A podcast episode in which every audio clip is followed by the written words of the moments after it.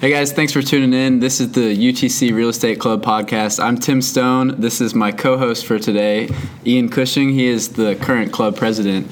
And today we're interviewing David Olds. So, Hey. David, thanks for being here. Oh, guys, I'm, I'm thrilled to be here. I've, I've seen seen a bunch of your podcasts and on all the different social media things. So I'm I'm psyched that you that I've somehow whittled my way to the top of the list to get on to get on the podcast. Yes, thank you. Um, so, tell us a little bit about yourself. A few weeks ago, we had your business partner, Tag Thompson, Yeah, on here. yeah. So, he told us a little bit about your business, but you can go ahead and. Well, you definitely started with with the better guy.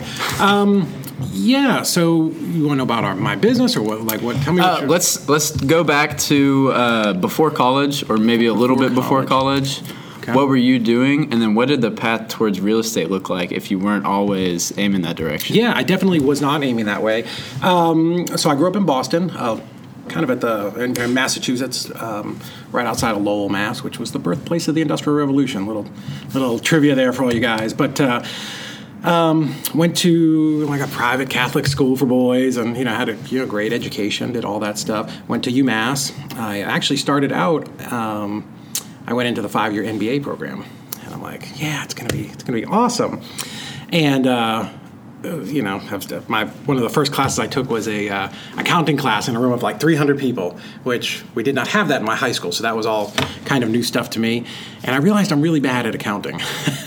so it was one of these deals where. Uh, Luckily, I, towards the end of the semester, I got into this uh, like group project with three other people, and thank God the three of them, the other two of them were smart because I was like the idiot in the group. I just couldn't do it at all. I couldn't figure out credits and debits and whatever it was in my brain that just I just couldn't make it work. So thank goodness we got like a C. I got got through that class and, and got out of got out of that as quick as I could, and uh, I changed my major over to criminal justice. I thought I was gonna do like private security or you know law enforcement or something like that.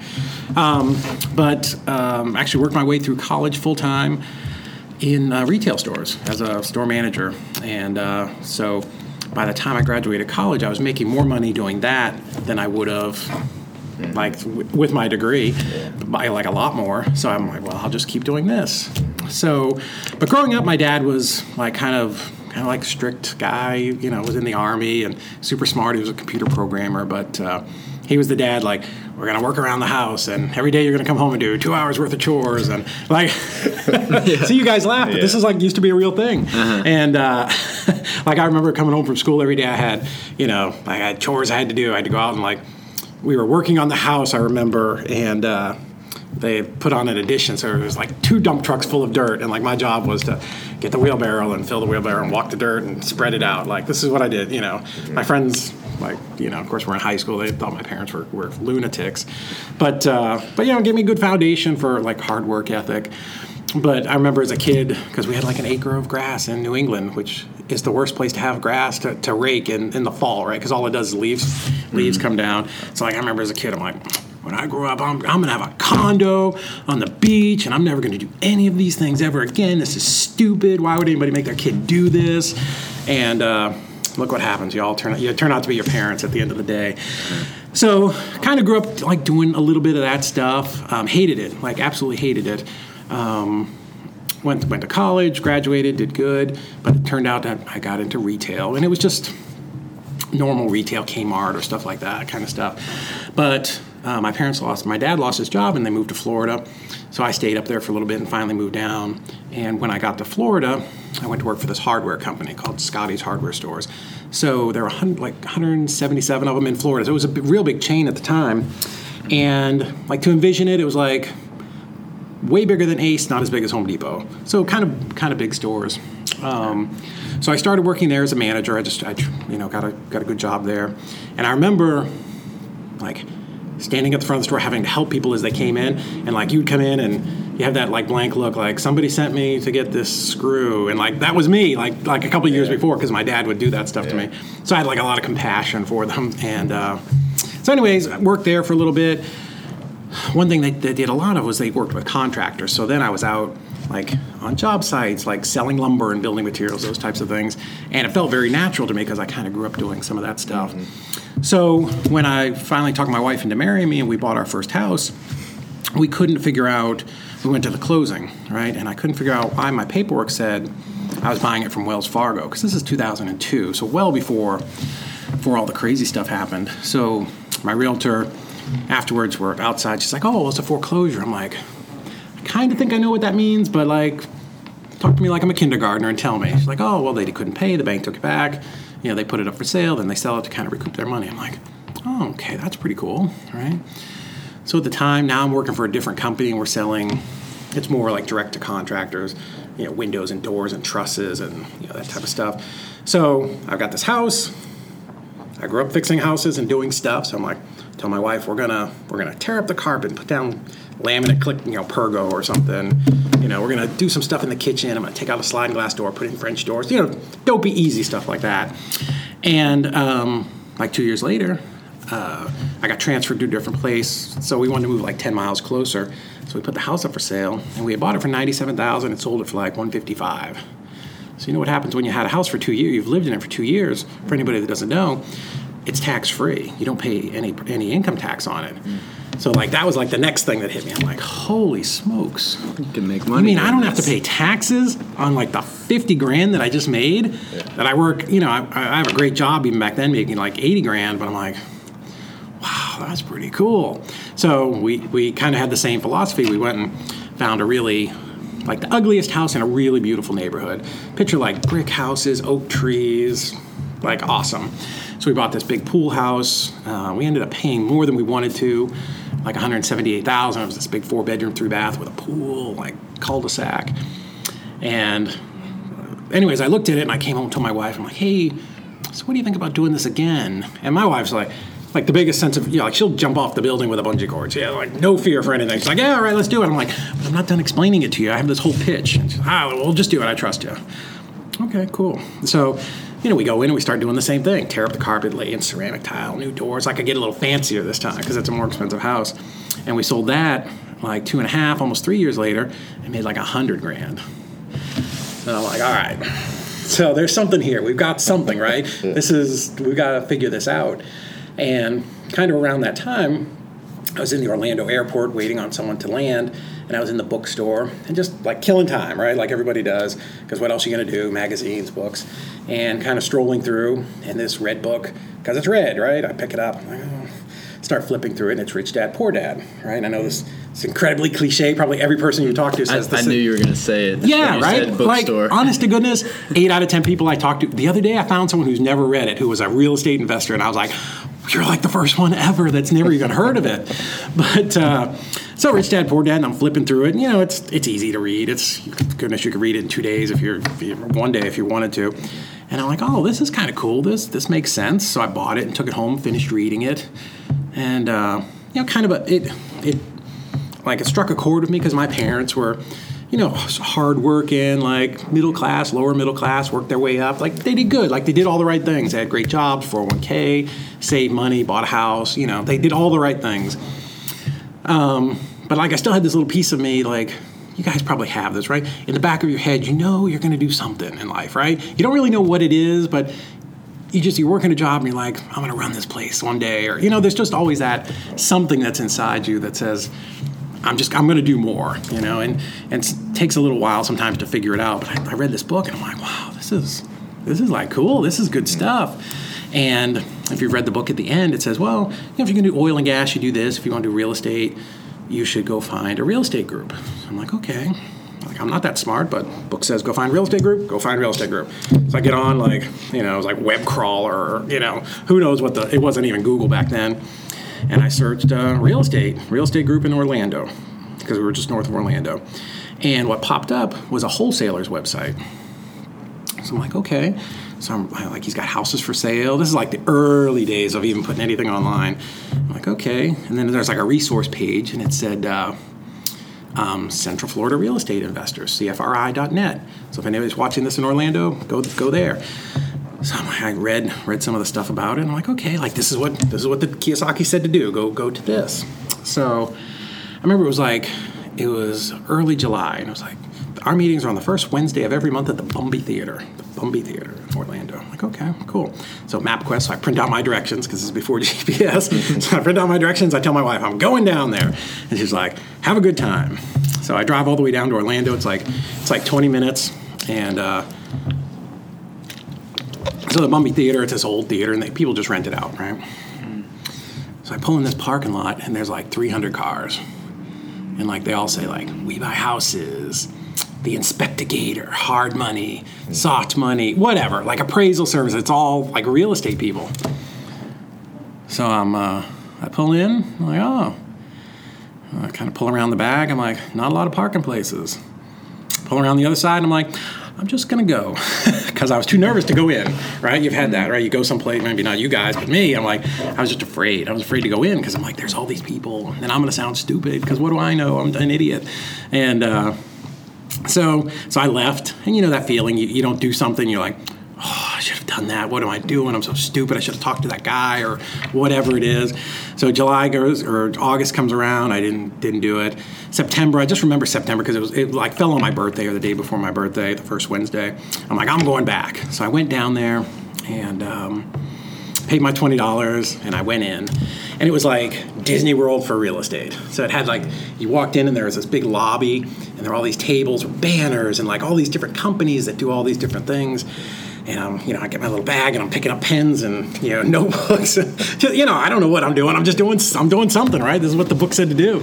So uh, very exciting, and they like ring a bell, like we're about to start the meeting. So everybody files in, and I kind of sit as far away from everybody as I can because because I'm very shy and introverted, and. Uh, um, so they start their meeting, welcome everybody, and one thing that they do there that's really cool, they have what's called Deal of the Month, right? So what they'll do is they'll arrange it ahead of time. They'll get three or four people to come up on stage, and everybody talks about a deal that they did that month, and then like the you know, the audience claps and they give somebody like a hundred dollar Home Depot card, right? So kind of cool. It's kind of educational, right? Gets everybody involved. So so this guy gets up there. He's old guy. He's like 90 pounds overalls, like t-shirt, like everything you can imagine, right? Like this, I don't even want to say hillbilly guy. It's just like this old guy, farmer type guy. Mm-hmm. The only thing missing is the straw hanging out his mouth, like you know, wrinkly, sunburned, you know. So he gets up there and he's like, "Hi, my name's Bob." And everybody's like, "Hey, Bob." Like everybody's friends here. I'm like, I need to be friends with these people. And uh, he's like, I was going to North Carolina on vacation, and I, I stopped in, you know, Georgia, and this house for sale. There was a sign on the road, so I stopped and I talked to the guy, and he wanted sixty thousand, and I told him I could only give him forty, and he said no. And I'm going like, where is this going? My God, come on, dude. And uh, he like, so I gave him my card, and I just left. And I was driving back home two weeks later, and I was almost to Jacksonville, and he called me and he said he'd take forty thousand. So I turned around and went back, and I'm like come on, dude, speed it up. What are we doing? Like, I'm giving you the fast version.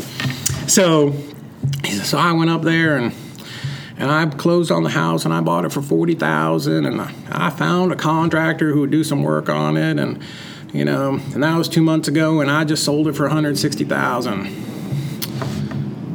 And I, lean back in this chair and I'm trying to let that process and I'm like, this guy, like if a strong breeze comes along is getting blown off the stage he barely speaks English without, you know, doesn't even move his lips when he's talking. And I'm like, this guy just made 80 grand? Like, I can do this. Like, I'm, I know, like, I'm not an arrogant guy, but like, I know I'm smarter than that guy, right? I'm like, if this guy can do it, I can do this, right? Like, I've already sold two houses. Like, I can definitely do this. Um, I'm like, I can do this. So a couple more people get up, and then then we're, uh, you know, like the last person is this like Russian girl who's like 25, just beautiful, starts opening her mouth, barely speaks English. Like the, the strongest, I won't even do it, the strongest Russian accent you can tell. And I'm watching, and this girl's flipping mobile homes for like three, four, five grand a piece, like two a week, three a week. I'm like, this girl doesn't even speak English. and she's making 10 grand a week flipping mobile homes and never have, have like with no money out of pocket and I, I'm like, you know, there are these times in your life where you hit you like just something like the, the, universe just hits you with like a, you know a book in the head, and you're like, you got to take notice. And I'm like, oh my goodness, like again, I feel like I'm smarter than these people. Surely I can do this, right? So so that was it, right? And that moment like always comes back to me over and over and over again.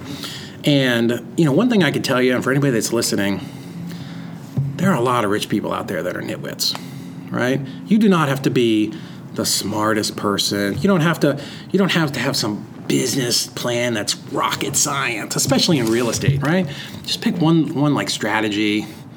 Just be really good at it, but be consistent, right? Um, it, I promise you, nothing in real estate is complicated. It is all third grade math. Even if you're dealing with apartment complexes, it's addition and subtraction. Don't let people get you all the cap rates and you got to add and divide and just like this is a very simple business.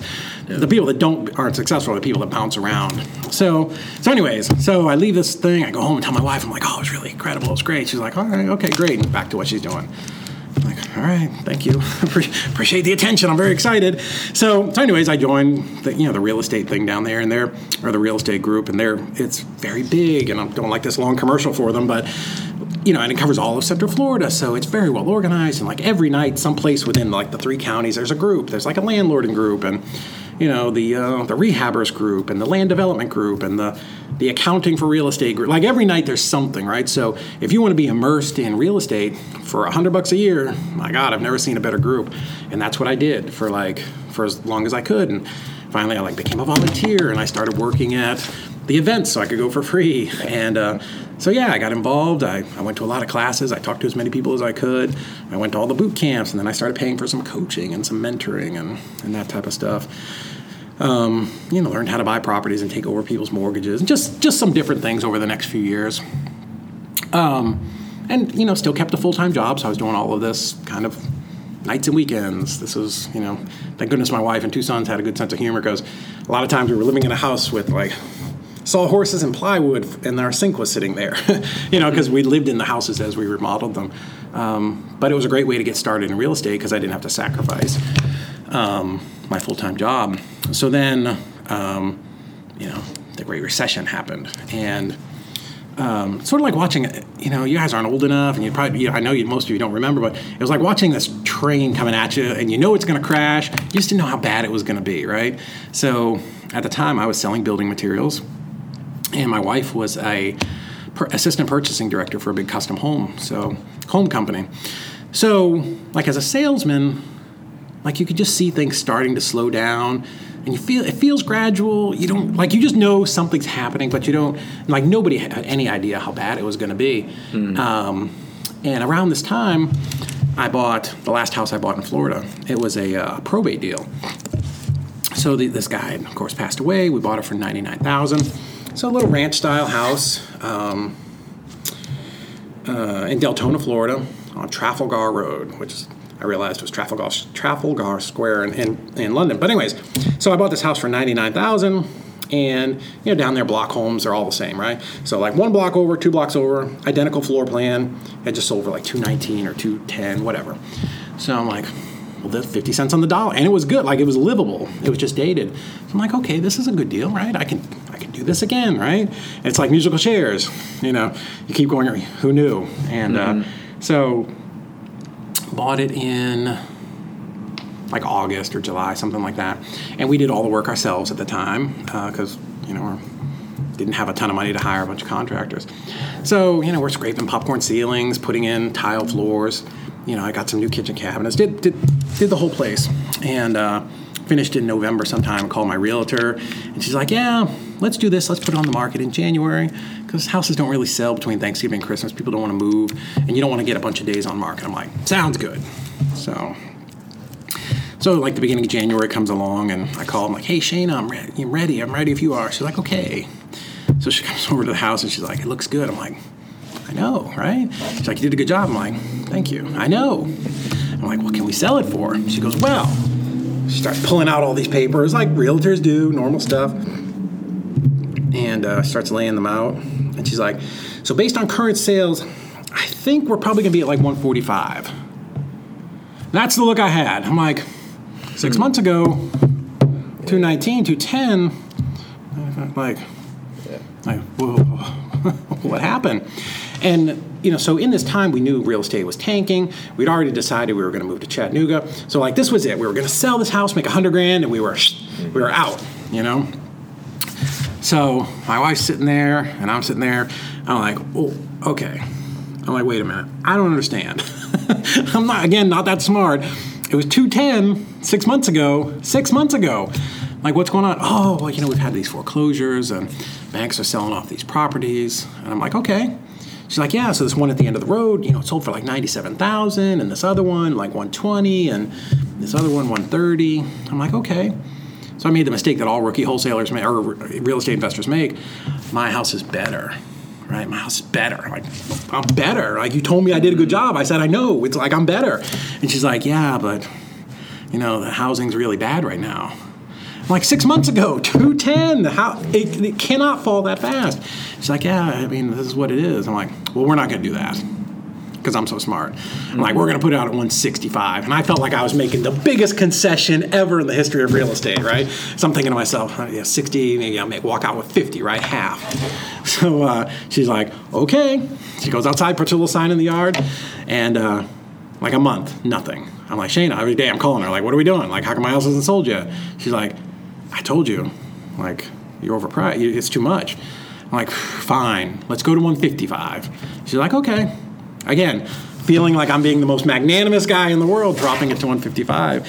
And uh, like we get one or two calls, but no showings. And now I'm getting a little panicky, right? Because I know we're getting, we're like, we are going to move. I've already given my, my job notice. It's like, we, we were coming to Chattanooga, and uh, we'd already bought uh, a property here, and we're ready to close on another one.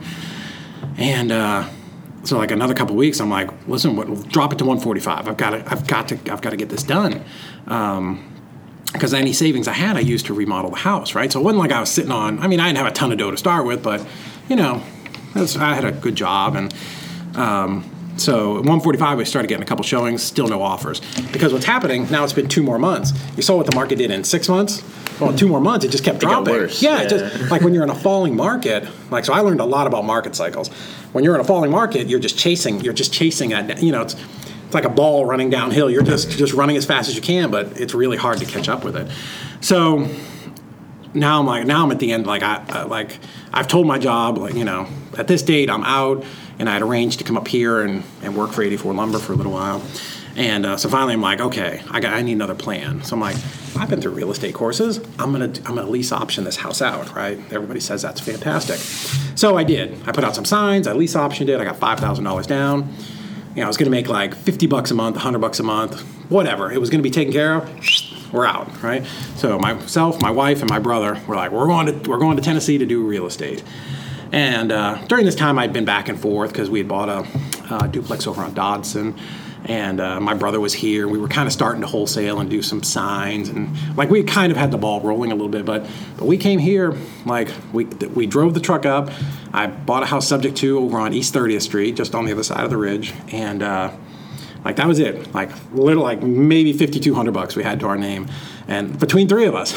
so divide that out. It wasn't good, but you know you've heard that story. Like you pull up, you burn the boats. Like we were committed, and I had a little job with a you know a little bit of a guarantee for eighty four for a couple weeks, but it wasn't going to go forever.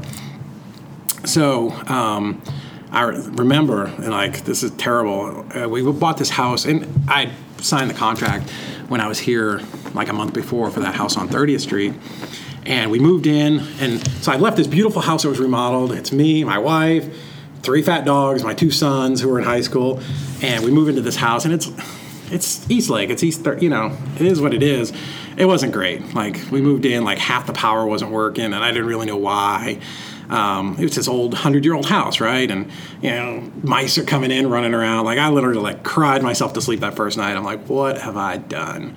I've left Florida, this beautiful house, a three bedroom, two bath that was remodeled, and I'm I'm in this dump. like, what kind of tragic mistake have I made? I mean, it was just, I'm telling you, it was just terrible. Like, as a dad and, you know, all that stuff, and a husband, you're like, oh, this is terrible. But luckily for, for us, we're like, you know, my superpower is being focused and working hard.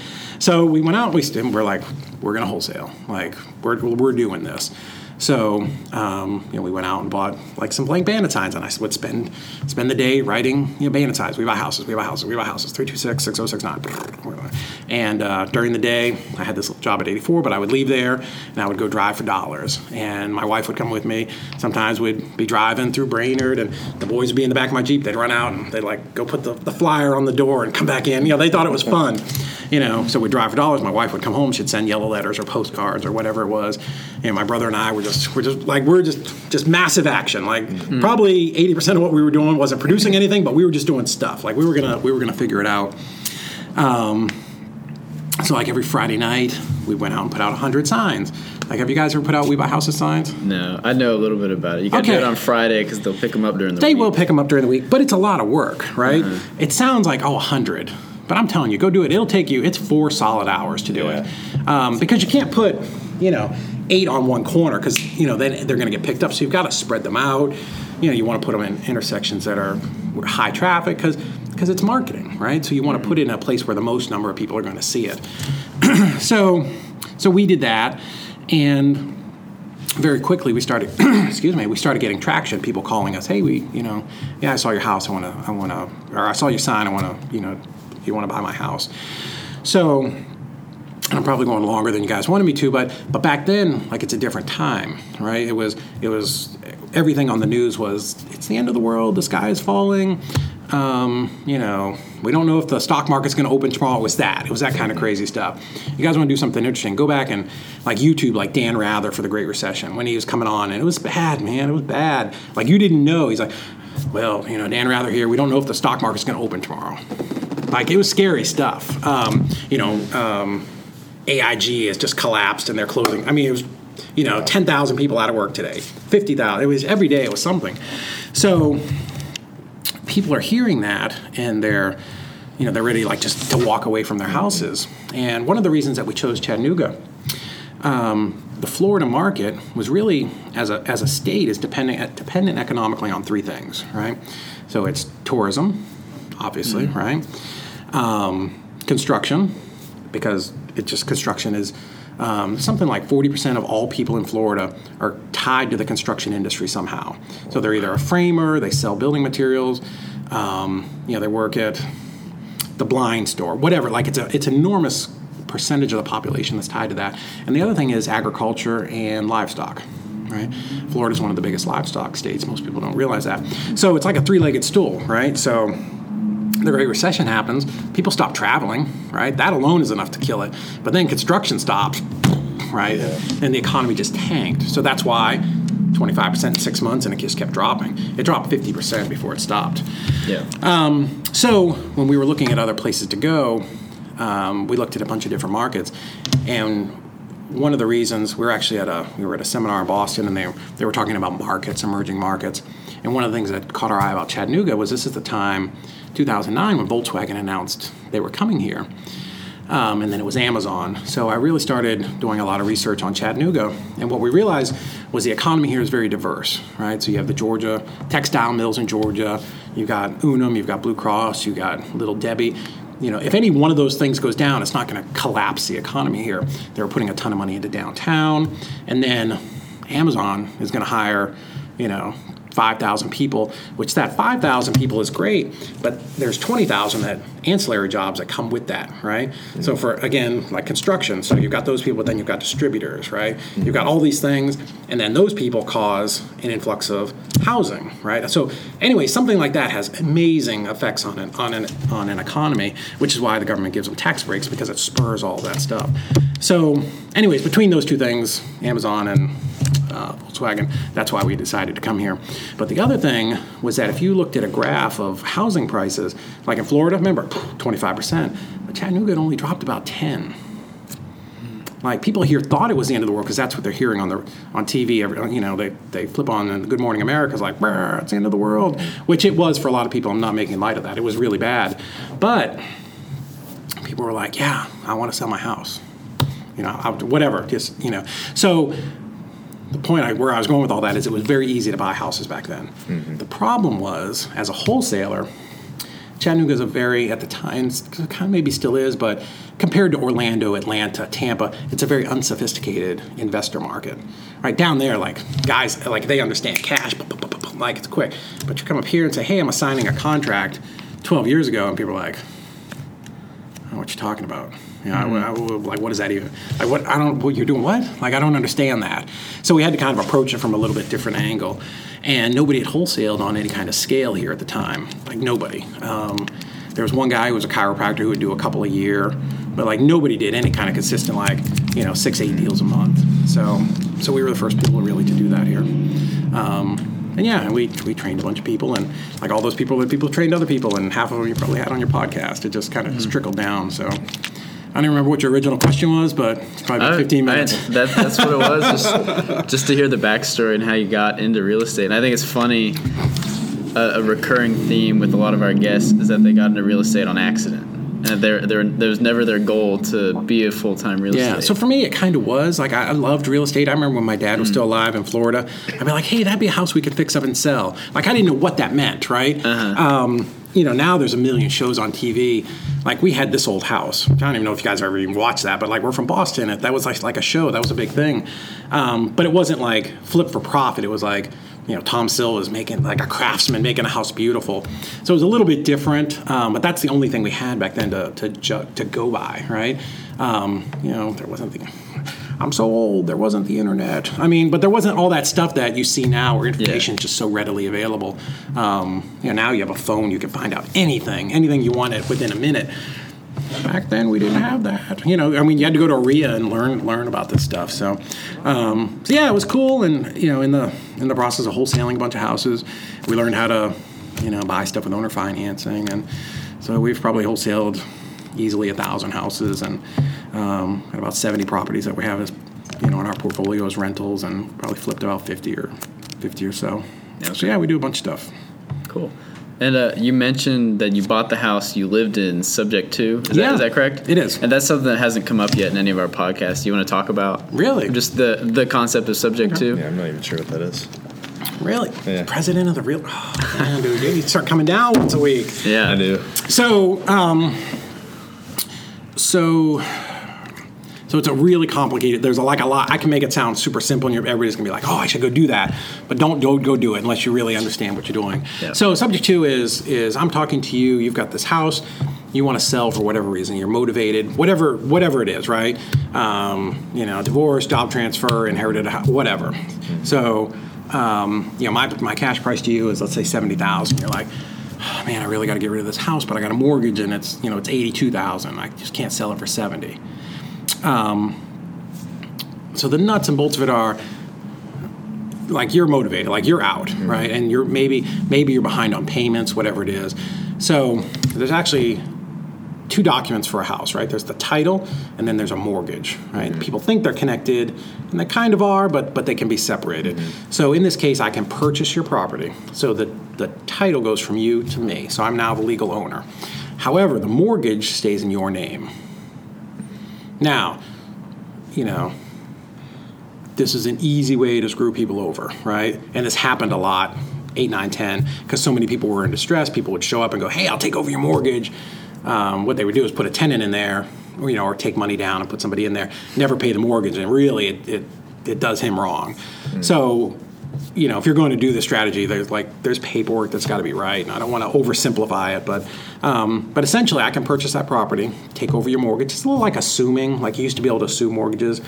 The Garn St. Germain Act of I think '84 kind of did away with that, but I can take over your. I can. There is a way to do this. You got to have an attorney involved to do it, but um, yeah, I can purchase your property, take over the mortgage. It's called purchasing subject to the existing mortgage. So sometimes it's abbreviated sub two, like SUB dash two, sub two. Um, so definitely a viable strategy if maybe you owe more than it's really worth, right? Or owe at what it's worth, which there was a lot of that back then because people were just like walking away from houses. Um, so you could buy a lot of these houses very easy with that strategy. Um, there are things you want to look out for. Like we would turn down probably four out of five where people would even ask us to do that. So if you see, you'll see sometimes you'll see these signs out there that say we buy houses or take over payments. That's what it means. Um, but anyways, so let's say your mortgage is eight hundred dollars a month, but I know I can rent it for thousand dollars a month, and if I can take purchase your property this way, so basically, it's a free house for me. I'm just paying closing costs.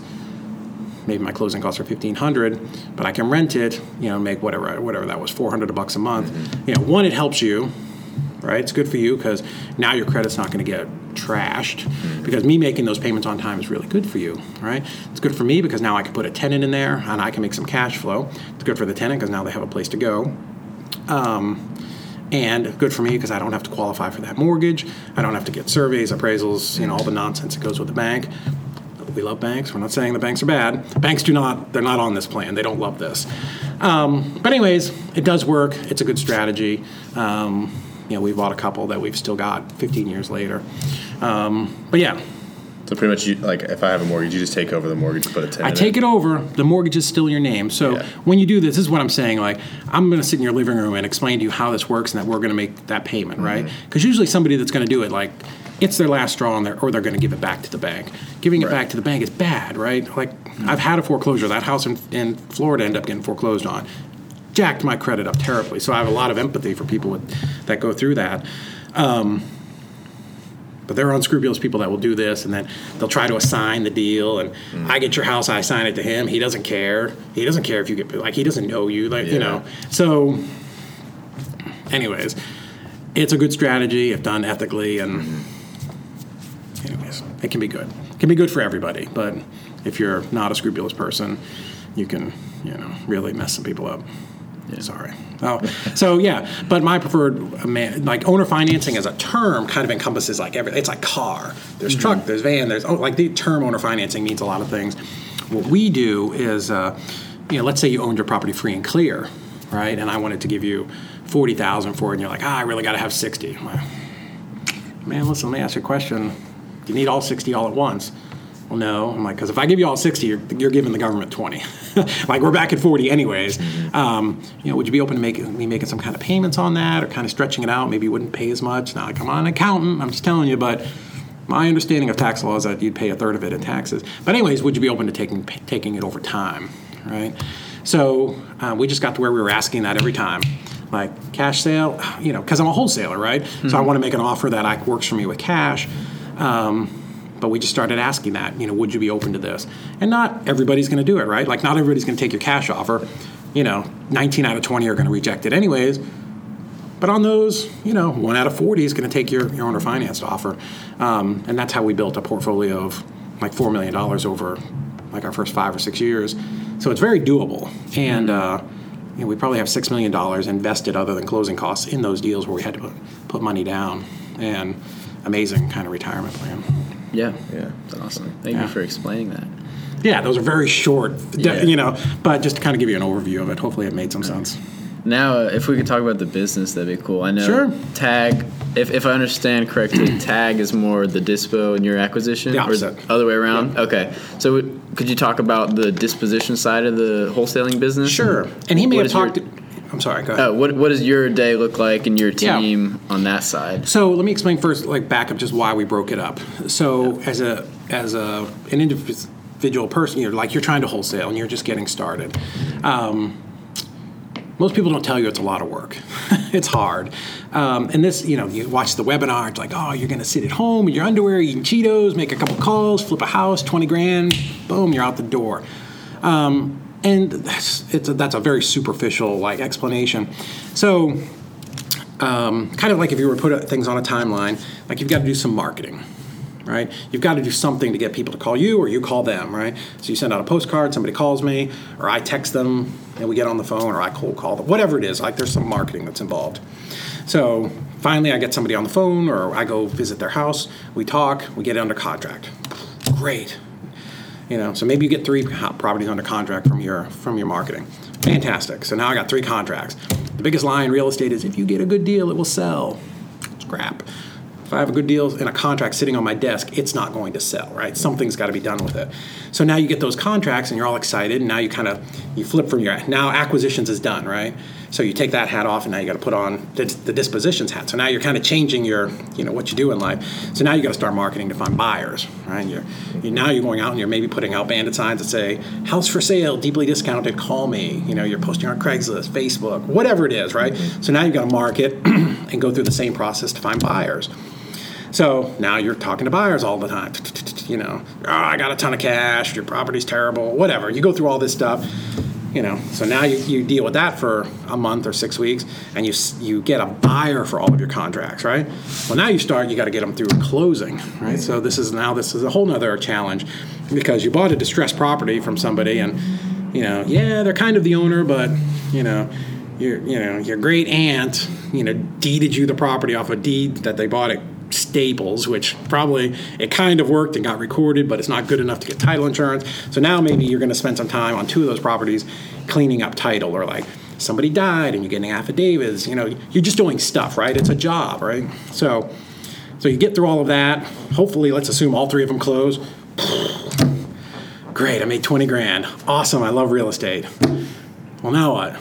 There's nothing on your Not- table. there's nothing left, right? There's no. Yeah. So we call this like the wholesale cycle of death, right? So now you got to go all the way back to the beginning and start over again, right? So after doing that for a while, I'm like, this is stupid, right? It's this constant like up and down, up and down, up and down. There's no predictability in your business. So um, I had a partner before Tag, and then when, when Tag came along, we really fine tuned it, and we just split the business in half functionally, right?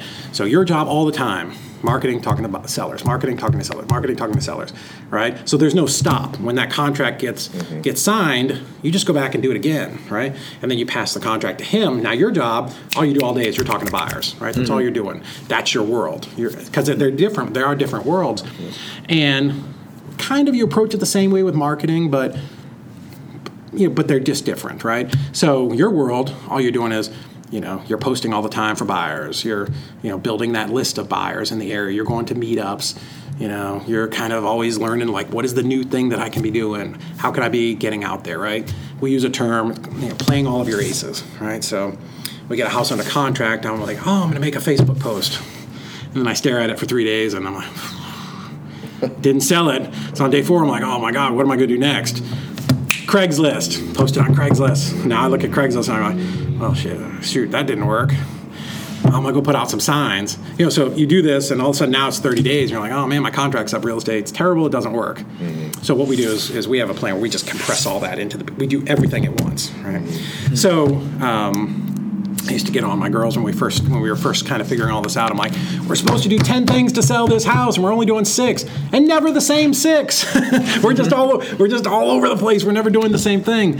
Um, so that's where you kind of this hustle turns into a little bit more of a system, right? So like there's a checklist. You know, we're to we're to text blast buyers. We're to send them a you know a voice message or ringless voicemail. We're to do all these things. Somebody's responsible for it, and and that's how you you kind of build that consistency. So to answer your question, that's why we split our business, right? So that somebody is always working on the marketing. So marketing is always happening, right? So I don't get to the end and go, well, now what, right? Because now it's you got to push that car. Even on flat surface, you still it still takes energy to, to mm-hmm. get that thing moving again. So that's always running. So leads are always coming in. Someone in acquisitions is always talking to sellers, mm-hmm. and then then we start to get some consistency, three to five contracts a week, and then somebody's always marketing for buyers, right? Somebody's always talking to buyers somebody's always closing you know. But that's a scaled out business. That's it's hard to get there you know. You can't just we can't just start tomorrow and hire 15 people and, and do all that. You have to mm-hmm. kind of grow you know it starts with me and it's like an embryo you know the embryo it splits right? So you know one person handles acquisitions i handle dispositions. As he grows now he's got somebody else to talk to sellers and mm-hmm. he's doing something else. On my side I, you know it splits Yeah. off. I got taylor. She came in and uh, you I'm a control freak, but sooner or later she was doing a good enough job. She just graduated from UTC from in marketing, and uh, she came to work for us. And I let her start talking to buyers. Right, and as we got a little bit bigger, she couldn't handle all the buyers, so we split her job off and hired two more dispositions people, and she managed them. So, so that's kind of how you grow. You know, somebody gets maxed out, and then you know you split it off and train them in something, and hopefully they can grow. Um, so my job, like, I'm the support person for my for my team. Like, you know, buddy of mine's like he's like I'm the lead blocker, right? Like I'm the guy with the money and I'm the guy that's cheering them on. I'm honestly I don't do a lot of. I mean, I'm here. They have questions. You know, we're talking about stuff all day long. But functionally, somebody else does the marketing. Somebody else uploads the list into the computer. You know, somebody else does those things. I'm just here to kind of oversee and mm-hmm. manage the process and make sure it's it's happening. You know, manage the business side of, of what we do. You know, other than putting stuff on the website, you know, because I think I do it better than them. I don't really do a whole, a whole lot. And that sounds terrible. I, I realize as I'm saying it how dumb it sounds, but um, but no, my job's just to, to be there to support my team, right? And I tell people when I hire them, I say, listen, as the owner of the company, like I'm the last guy that gets paid, right? So you get paid before me. I want to do everything. I, I'm here to do everything I can to make sure you have what you need to do a good job, right? If you need the red chair with the headrest and you're going to produce, and that makes you produce more, dude, I'm ordering that chair right now. Uh, All of my people have two monitors. You need a third monitor, and it's going to help you do more. We're getting you the third. I mean, that's my job. You know, you tell me that you need a different piece of software, and it's going to help you do more sales, and it makes sense. We're getting it. Like that's my job. I'm the guy to, that I'm here to make your job easy, so you sell more. Because if you make more, I make more. I got a fat English bulldog at home. She really likes cookies. My job is to bring fat Petunia home cookies. You know, so I mean that's kind of the way that I approach it. I'm just I'm just here to support them, right? Make make their job easy, and I want them to come, want to come to work every day because when they sell stuff, I make money, right? I mean I'm a business owner. That's all it is. That's something that Tag talked about also. I think he called it the upside down work cycle. Like the employees don't work for you, you work for the employees. I mean, to a point, um, and there's a balancing act there, Yeah. right? And we've kind of, you know, everything has an ebb and flow. Hmm. Um, like we're really great to our employees, and you know, like we try to have a great culture, but but sometimes I can see where like culture and fun edges ahead of like work, and productivity. So then you have to you have to pump the brakes and wean it back, and you know, so. Yes, hundred percent. But work's always, you know, work and productivity have to come first. I, you know, I sometimes tell them, I'm like, so we're a small business. We are not backed by some multi-billion-dollar company. Like, you know, we have to close properties to stay in business, right? The rent is four thousand dollars a month, eight hundred dollars in electric. Like, we have fixed costs, right?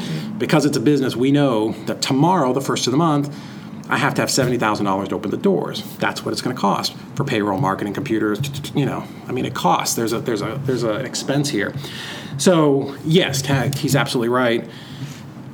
You want to keep people engaged, and they want you want them to have a great place to work, but they also have to be productive, right? It can't be one one way or the other. It also can't be a sweatshop, you Yeah, know, yeah. where you're out there just cracking the whip on them, like work harder, you know, and with my cigar, you know. I mean, so you've got to find that that balance, and that's.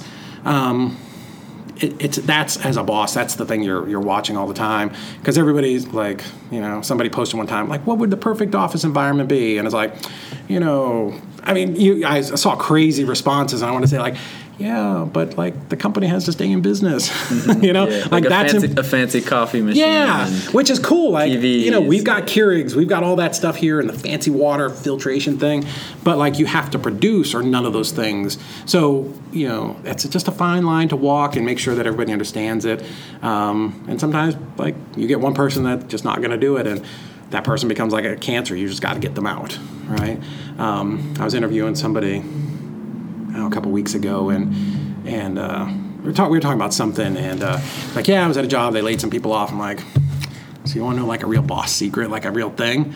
And she's like, yeah. Like here's the thing, like if any of your friends ever say like, yeah, they laid like six of us off, and even though I was the best person, I got laid off. You weren't the best person. you just weren't, right? Because as, as a boss or an owner, and I've managed people for 20 years when I was in stores, like I want to surround myself with the people that make my life easier, right? Like the best people. I'm never, you know, laying you off because I want to keep him if you're the best person, if you're mm-hmm. better qualified and do a better job, right, than, than you. I mean, it's just. Mm-hmm. It just doesn't work that way, right? I mean, unless you just got you work for some nitwit, whatever, crazy person. But normal people, like normal bosses, you know, Don't make decisions. yeah, Like like I tell my people, like, you know, Narissa and Taylor that work for me and, and Heather, I'm like, you guys got a job for life because you make my job easy. Right, you, like your job is to protect me from doing dumb stuff, right? like, like Narissa's my assistant, like she keeps my schedule up, and like she's texting me today. She's like, "I know you're not here, but you have an interview in 20 minutes. Are you going to be back?" Like they do that stuff to you know to keep me because you know I run a business. I run f- like four businesses, and you know some of them are real estate, some of them aren't, and I'm in like a million different directions. So, so yeah, that girl, like she's got my credit cards and the keys to my house and my computer password. She could go wipe me out. But you know, those are the people that that we keep close um, because we trust them. You know. So Awesome. Again, don't know what the question was. I've been rambling so long, but Uh, You have to reel me back every so often. Yeah, so you said you got like four other businesses. I know you do real estate coaching and courses like that. That's something Yeah. you've gotten into. yeah, Can you um, talk about that? Sure. Um, yeah, it's not that exciting. You know, we coach, you know, kind of more beginning and interme- intermediate um, people that want to get into wholesaling. Um, yeah, I mean, I'm come on here to promote that, but yeah. So I have that. We have our rental business. So we've got, um, you know, a little over 70 rentals. We actually sold one of them today.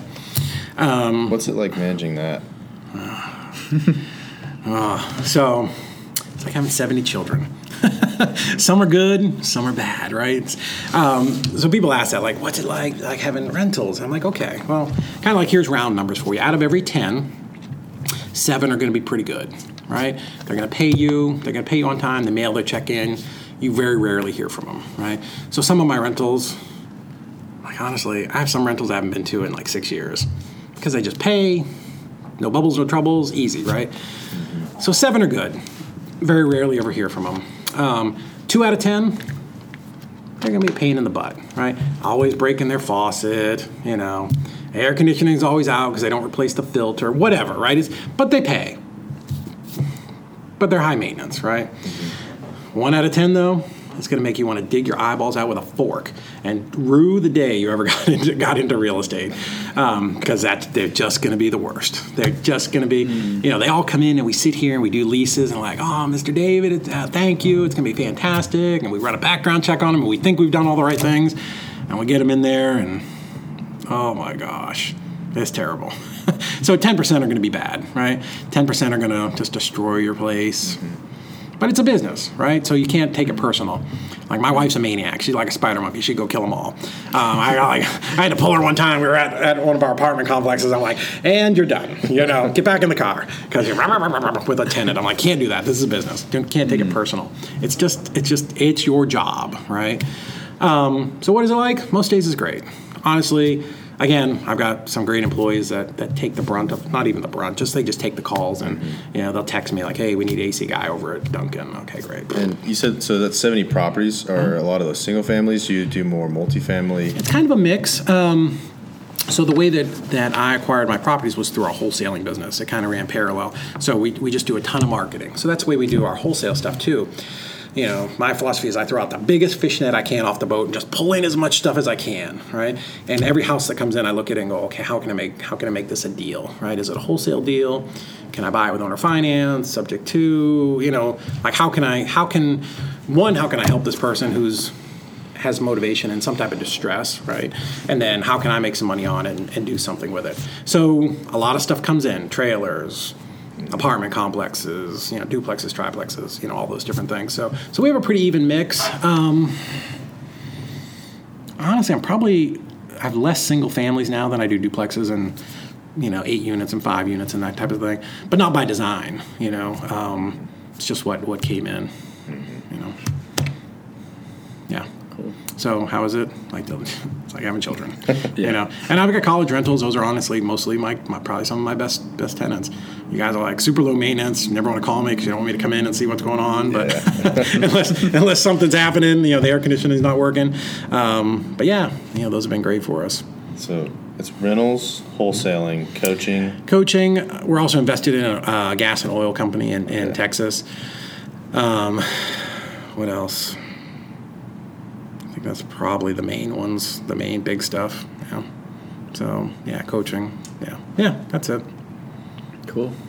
So uh, one question um, I asked Tag this, and he, he, thought it was a tough question.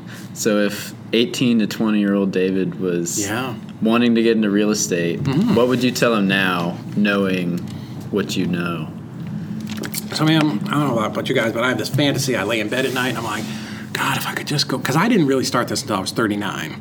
So like I love like seeing guys like you that are like ready to get into real estate. Like I'm, I, like people, young people that are passionate. Like, dude, I'm like, I think that's the greatest thing. Because again, I started at 39. So all my life, I was like, oh, I want to, I want to retire at 50, and like I'm pissed off that that didn't happen because that's coming up in the next couple months. So, so I have this, you know, this thing in my head. I'm like, oh, if I could go, if I could go back in time, like I think about mm-hmm. this all the time. So I love this question. I'm like, oh, like how far would I go back? Probably about the middle of my like junior year, right? Because I know, you know, I was kind of doing all the wrong things back then. I kind of screwed up a little bit. So I'm like, that's like the point in time I would go back to, right? I could fix my SATs or whatever. But you know, then I'm like, okay, so then I got to think about like what was real estate like back then, right? There's no this, like none of this, right? So mm-hmm. so I kind of go like I go through these mental calisthenics, but dude, I buy more houses. I mean, I just I buy houses. Um, creative financing has been around forever, right? It's not this isn't anything new. In fact, like in the 50s, 60s, 70s, not that I'm that old, but you know, even in the late 80s and ni- early 90s, it was more it was very prevalent, right? Um, Robert Allen. Um, Carleton Sheets, who everybody goofed on because he had these late night infomercials like taught all the same stuff that the guys now have repackaged and they're teaching it as something else. So yeah, I'd, I'd go back and buy some houses, right? Buy buy a house. You guys are in your twenties. Buy it with bank if you have if you have to buy it with bank financing, which is you don't. But put it on fifteen or twenty years. Get those things paid off as quick as you can. Um, because I think when we talked, like what I always ask people is, what does the end look like? Like, like what is the end for you? And most people are like, oh, yeah, they have some canned answer. I'm like, no, like the end. like, like for you, like when can you stop? Like, what does it take to be able to stop doing real estate, your job, or whatever it is? And this, is like, I challenge people with this. Like, what does the end look like? And you know, is it like you're going to retire on a mountain, or you're going to retire on you know, whatever, or you want to join the Peace Corps and go plant crops in Kenya, whatever the thing is, right? Like, what does that look like, and what do you have to have to get there? Right? So usually that's like cash flow. You have to have some cash, either saved up cash or some cash flow. So you want to go to Kenya and plant crops in the desert, whatever. Okay, you need twenty thousand dollars a month to do that. Cool. Now we know, right? So now we now we have something to work with. So we start with the end in mind, and then we work backwards. Mm-hmm. So what is it going to take to get you twenty thousand dollars a month in cash flow? Dude, that's easy. Like I can teach you how to do that in two years. You can be gone in two years, 2025, you're out planting crops. It's not something that takes 40 years. So what does the end look like? And really, what does like what do you want to do? You know, like people ask you too, like if you had all the money in the world, all the like legit you won the lot the 350 million dollar lottery tonight or whatever it is um, like what would you do mm. like and most people don't ever stop and think about that because they get so wrapped into what i'm doing tomorrow or what you know my boss my bills and my dog and my blah, whatever um, but what does the end look like like you have to really think about that and like what would make you happy um, you know, for me, I, I want to travel the world. That's what I want to do. Me and my wife, we love to travel. So to do that, and not have to worry about anything else, how much cash flow do I have to have? How does that how does that look? Right? So I've got to have rentals. I'll probably turn them all over to a property manager and they'll just send me a check and they'll take care of the taxes and the maintenance and you know, I'll have 50,000 a month in cash flow. If the property manager is terrible and screws up everything and spends 50%, I still have 25,000 this month and then next month, and, you know, and I can go do whatever I want. So so what does the end look like? That's, you know, I would tell you to think about that and figure it out. And it's going to change, right? We've talked about mm-hmm. this before. Like what you want today is going to change maybe in 10 years, but get started now because what's not going to change is you need to have some money, right? So if you like real estate and you're passionate about it, like get, buy some buy some rentals, you know. If you want to use, you know, bank financing, um, I've talked to a lot of people about this. Some of them listen, some don't you know, you can use an FHA mortgage, which is the easiest mortgage to qualify and the lowest down payment is three and a half percent, and you can go buy a fourplex. Three and a half percent, you probably get the seller bump up the price four percent. He'll give you back three and a half percent of closing. You buy it basically with no money down, live in one unit, rent three. Life's good, right? You don't have to live there forever, but you've got three three units paying paying for the whole property. Even if you do a 30 year loan, don't do a 30 year, but even if you do, like those tenants are going to pay that thing off for you. Like it's not going to cost you anything, mm-hmm. you know. Buy that on an FHA loan. You can. Only, the bad news is you can only have one at a time. So keep it for five years, four years, two years. Refinance it conventional, and then you have like your FHA token, and you can go buy another one. Two years, go buy another one. Two years, you know. Mm-hmm. How many of those do you have to have, right? Yeah. If if you have ten places that rent for eight hundred a month, that's eight thousand dollars when they're paid off or eight thousand dollars cash flow, whatever, however you want to figure it out. Like most people can live on eight thousand dollars a month. That's far more than whatever the average wage is, certainly in Chattanooga or any place else. So it's not that hard to, you know. Uh, I was at a, a, a seminar boot camp one time and and the guy's like, you know, who here wants to live like a millionaire? And everybody's like, yeah, me, right? Of course. So he's like, well, we actually got on the whiteboard. He's like, well, what does that look like, right? Who wants to live in a million dollar house? Everybody's like, yeah, me. So he's like, okay, million dollar house. It's going to cost you 10 grand a month for a mortgage payment. Okay, cool, 10 grand, right? Well, like, how much are you going to want to spend to go out? Like, what's it going to cost you to go out every night? Like, every night right? Like we actually figured it out. Well, okay, 200 bucks, you know, so whatever, 3,000, right? Like, so what's your travel budget going to be? Like, oh, I want to go out, you know, one or two weekends a month, right? So remember this is 20 years ago, uh, 3,000, right? So, I mean, you figure all that up and it's like 21 grand. And you're like, okay, you guys can't wholesale 21,000 bucks a month? Like, you're not trying. like, and you, you start to put it in that perspective, and you're like, oh, like I can have that lifestyle if I want. I just got to go figure out how to do it. Like what what are the st- again starting with the end in mind, like working backwards. Like what is it that you want? Nothing's to produce like real estate. I promise. I challenge Yeah. you. I'll put a thousand bucks on anybody who wants to come in here and tell me they're going to do something that can produce faster and at a greater margin than real estate. It's not going to happen. Um, so even a bad wholesale deal is five grand, dude. You can't do one of those a week. Come on, man. I can sit at Starbucks and do one a week without even trying. Um, without my computer, I can go out with a, pad and paper and a, you know and drive around and do it. So yeah, and just it's it's easy, right? Um, and kind of my wife and I have always had that philosophy. She's like, oh, I want a new car. I'm like, okay, cool. It's two deals. I want to go to I want to go to Europe in December for the month. Okay, cool. So that's like four four extra deals we got to do. Like, but when you start thinking, and that's the the difference between you know employee and you know, entrepreneur mindset is okay, cool. Like, what does it take? Like, what what do I have to do to get what I want? Right? Because everything is achievable. Whatever you, you want to live in a million dollar house, great. It's ten thousand dollars a month. You got to consistently do at least two deals a month. All right. Now what? Like, what's your next problem? Yeah. right? I mean, this is again, this is third grade math. There's no, nothing that's complicated about this. It's just a mindset issue, you know. Um, so, yeah. What was the original question? that's going to be the theme of this, right? What was the Yeah. question? So it, it may look different now as Uh-huh. your business has already been developed, but what are some things you did to keep yourself on track? Like, did you set goals and Mm-hmm. uh, what, what, what did you do to keep yourself on track as you were growing or even now? So that's going to be different for me than most people because that I said earlier that is my super. I'm the most superpower. I'm the most focused, like like driven person there is. So like, it just comes very natural to me. Like once I decide on something, we're going to do it, right? Like Tag and I have this expression, like we stay in our lane. We do one thing, we do it good. Um, the better question is like over 20 years of doing this, why have people failed, right? So what happens is the REIA in Orlando this week. They bring in a speaker and he talks about wholesaling, and everybody's excited. Like wholesaling, that's great. He shows some stuff on the screen. You can make, you know, ten ten thousand dollars a month. It's very achievable. Great. So people start that, and two months later, somebody comes in and says, you know, condo conversions are the hottest thing ever. You can get someone to lend you the money, and now you're doing condo conversions. Great. It's like they're veering off the road and they're doing condo, and the, and that keeps them busy for six weeks until the next guy comes in and he's like, "You can rehab houses and make fifty grand a piece, and if you just did three of those a year." And now they're over here doing this. So that's that's really the, the biggest thing where I see have seen people fail is they follow that shiny shiny object, right? So um, there's a lot of ways to do real estate. Right? I tell people like you, you like it's like being a doctor you can do lots of doctor, like the eye doctor, the nose doctor, the ear doctor, the knee doctor, the toe doctor, whatever.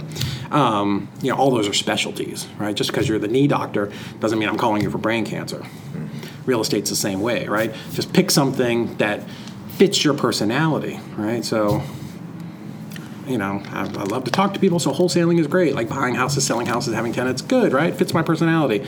Being the guy who does short sales, who sits on the phone all day sending emails and waiting on hold to talk to a bank representative to negotiate, like that's not me. Like I'd go out of my mind. I hate call even calling my credit card company because you know, I'm sitting there and just ding ding, you know. So find something that fits your personality that you really like and you enjoy and you're passionate about it. And you can make a bunch of money, you know, and do that. But just pick one thing and stick with it. And again, to kind of go all the way back to the beginning, do not have to be that smart. I'm not that smart.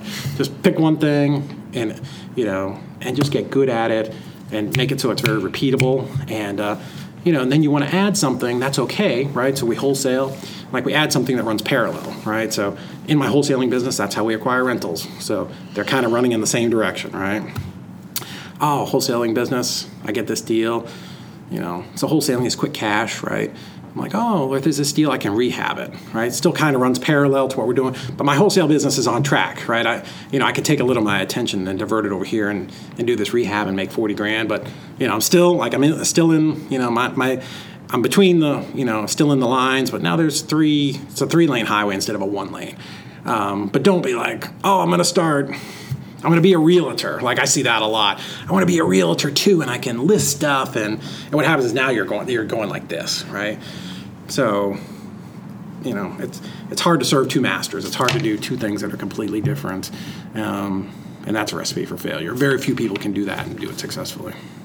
So, how do I do it? I'm just stupidly focused.